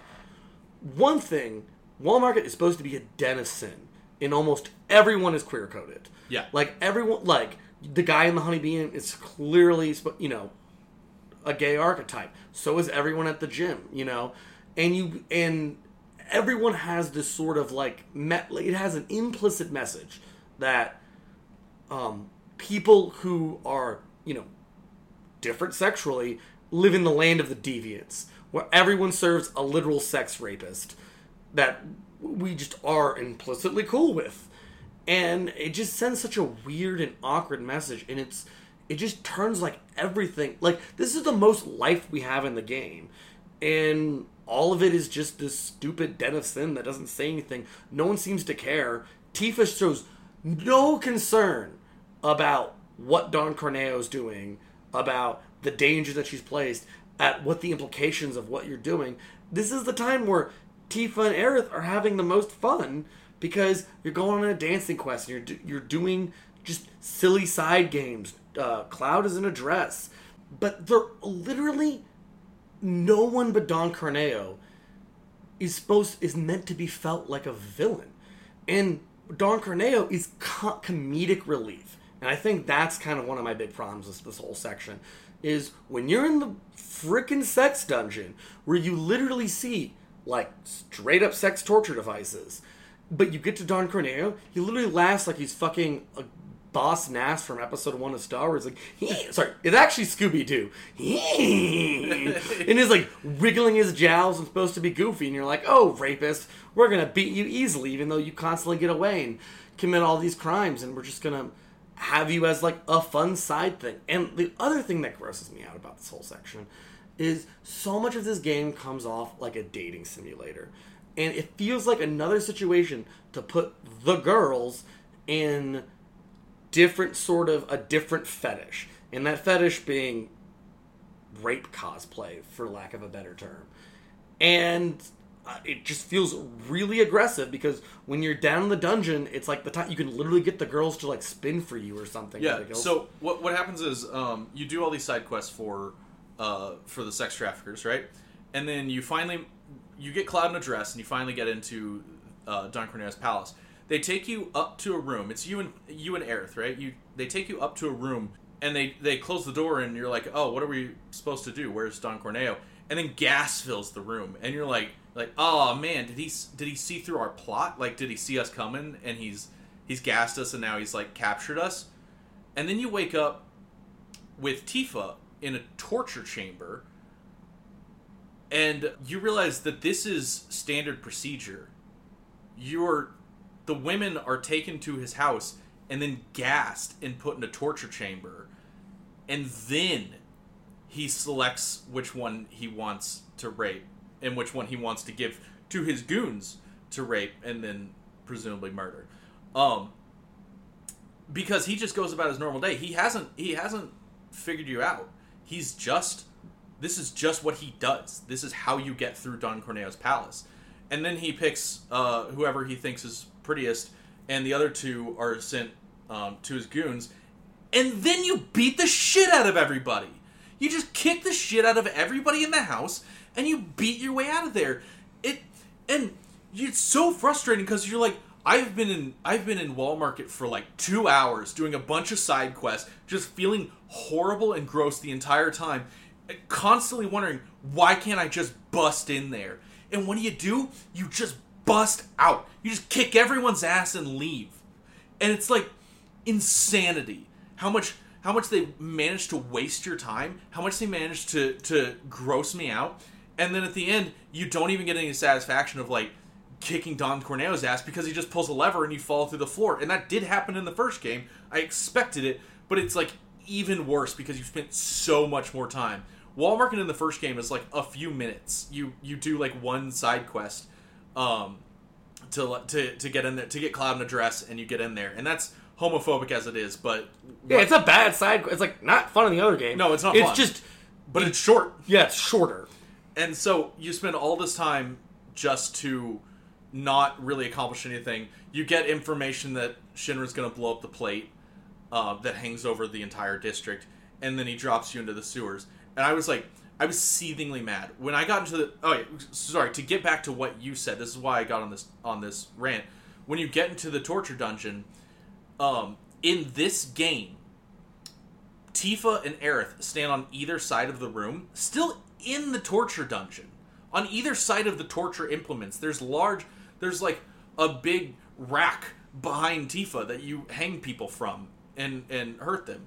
Um, and you can if you in, if you talk to one of the girls in the room, they just do some animation. They're like, "Oh, Cloud," and they do like some sexy animation, and you can just stay there as long as you want and have these girls just do animations in this rape torture dungeon. And it is the sickest thing I've ever seen in a video game. It it chilled me to the bone. I hated it. This is the point where you can utilize their character models in any way you want, and it's the worst thing imaginable because you know what you know what they want you to do.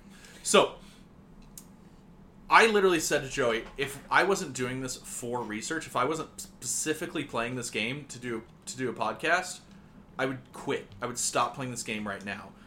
I wish I I wish no money had been given to this game. This is horrible. and that's like it's really i think actually hard to like tackle all the problems with it because on one side i think one of the big things we're kind of talking about now is using rape to be a fetish in the dating sim of your game right Yes. like that just feels gross so I feel like there's like a lot of layers or whatever to why all the different things the wall market is. There's the the rape fetishizing thing. There's uh, queer coded. Everything's queer coded and also bad. But it bothers me so much that characters like Tifa show no concern whatsoever. And if you would argue it's just because they're brave, there's literally just a very kind of long random conversation where you have to go into a men's restroom to sneak in Summer and Shinra. And Tifa is so concerned about it. It is the thing that she is most worried about in the game. I don't know if it's a joke. I don't know if it's a weird sexualized thing but it's it's not it doesn't feel like it's not funny it's it's not whatever and she should be more concerned about the rapist than going into a men's restroom Yeah. it's just absurd and the fact that that is like the most tifa ever argues or says anything It's about going into a men's restroom where the rest of the game she's just kind of passively being pulled along in the plot even though you should be really upset that there is a rapist dungeon that affects tons of people. Like you're an, a, a a terrorist group helping out, supposed to be helping out the little guy in some ways. This is a perfect person that you could just murder. And- Exactly. yeah. And, Um, and I, I think there like there is a fun section in Wall Market, which is the dance. Yeah, the dance is fun. Which again, I think is undercut because the guy is literally a sex trafficker and we just have to be cool with that. And also the gameplay for the dance actually isn't fun. It just looks fun. No, it's super not fun to play. Like I thought it was going to be interesting because I'd seen the honeybee before I played, and I was like, I was very excited for it. But honestly, I spent my whole time like making sure I was I was hitting my DDR buttons properly instead of like being able to watch the cutscene. It kind of felt like I was watching uh, Metal Gear Solid Four again, where like one, you know, a- anybody watching the game gets to like see the cool fight scene with uh, with Raiden and Vamp, and every whoever's playing the game has to like really concentrate on shooting Rexes with their uh, with their rocket launcher. It sucks. So, other than the Coliseum and the dance, that's the only parts of Wall Market I think are entertaining at all. There's literally a whole side quest where you follow around Johnny, the most annoying character in the world, and it's just like, it's just you chasing him around town and picking shit up. When you're in the freaking sex dungeon part, it's mostly really long cutscenes that feel like they're supposed to be funny. Yeah, I don't know if there's. I don't. I, I really don't know the intention. It's not dramatic because Don Corneo is a fucking Scooby Doo cartoon. It's it- you don't feel tension because you're getting information that like it just seems weird that the only person you can get information from is is is rape mafia boss. yeah, It just it's not like adequately explained. It's just kind of an excuse to be here. yeah. It's you know we think it's because he's like the mafia of the area, so he's just like involved in crime and therefore with Shinra. Yeah, so But Shinra just informs them of their going on. Yeah, Shinra's just like telling him this this unrelated guy that they're they're gonna drop the plate, like a thing they really shouldn't be telling anyone, yeah. you know, and yet they are, and so it's very weird that we have to get this information from Don Corneo in the first. It's also pointless information because you don't get there in time. So you like everything you did would have been better served if you just never walked into Wall Market and you're like Tifa, no, let's just not go to Wall Market. Yeah, if Tifa had consulted anybody before like going off on her own to get kidnapped by a rapist, we wouldn't have had to deal with any of that. We could have saved the plate, you know. But that's that's plot stuff, you know. Fine, we didn't save the plate. Um, Don Corneo drops us into a hole, and we go into the sewers. That's the last. That's the last we're going to be talking about Wall Market and the problems therein. Now, we feel like you have now received a pretty full length podcast at this point. You've really experienced, you know, what a normal podcast would feel like. But you might be thinking, you're only a little over halfway through the game. Well, that is for Final Fantasy VII Remake Part 2 coming at some point to a place near you. now, it will only cost you $60 a podcast. Go to any place where you can pay for po- That's not people don't pay for podcasts. They don't pay for podcasts. Okay, but um, for real, we do have to split this podcast up into two parts because we talked way too long. I think there's just a lot to say, and we haven't even got into any of the what the hell are you thinking Nomura stuff. Uh, but there is just a lot of problems in the first half of the game, and it somehow gets worse in the second half of the game. We're only halfway through the game, and I am not going to do a full wrap up of it halfway through. But just to summarize some things that I think are coalescing at this point, it's very clear, or it's at least becoming very clear, that the game developers, that EA and Nomura, are interested in making sort of two kinds of stories. One, they want to be very faithful to Final Fantasy VII, and two, they want to make their own new thing. And to do that, they've sort of just mashed those things together, and what we're getting is sort of neither one nor the other.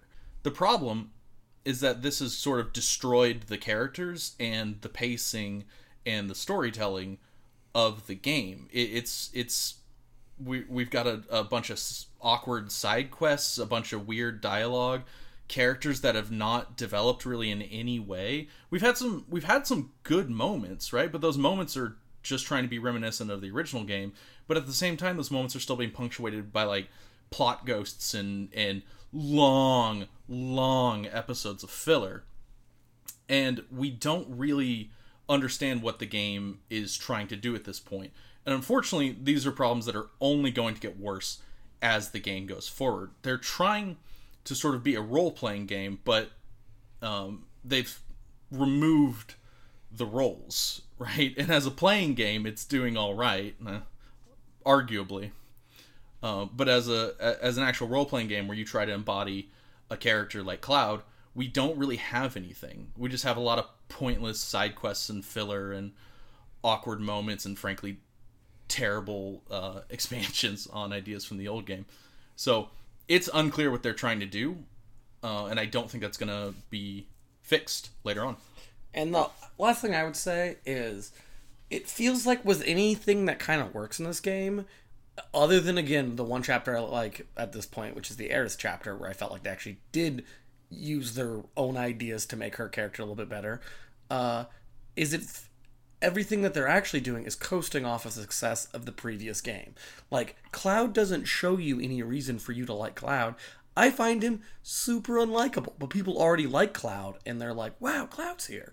You know, it's like the same thing that the Star Wars movies do, where it's like, you already like stormtroopers in the Empire and all that stuff, so just like this one because it's more of that. And I just, it just comes off transparently lazy to me.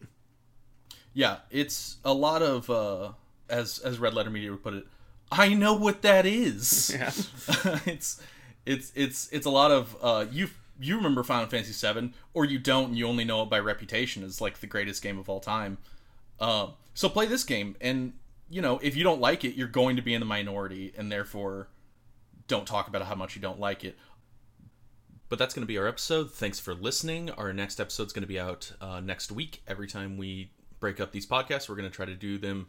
We're going to try to iterate them every week. Otherwise, we'll be releasing monthly, the first of every month. The next episode is going to deal with uh, Shinra, Nomura's uh, weird mindset in this game, and especially the ending, which I know is uh, the thing most people want to talk about in uh, the remake.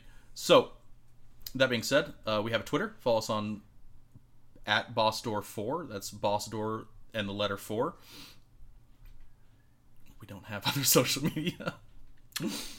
Four is a number. What? Cut that. You said the letter four. The letter four. It's my first day.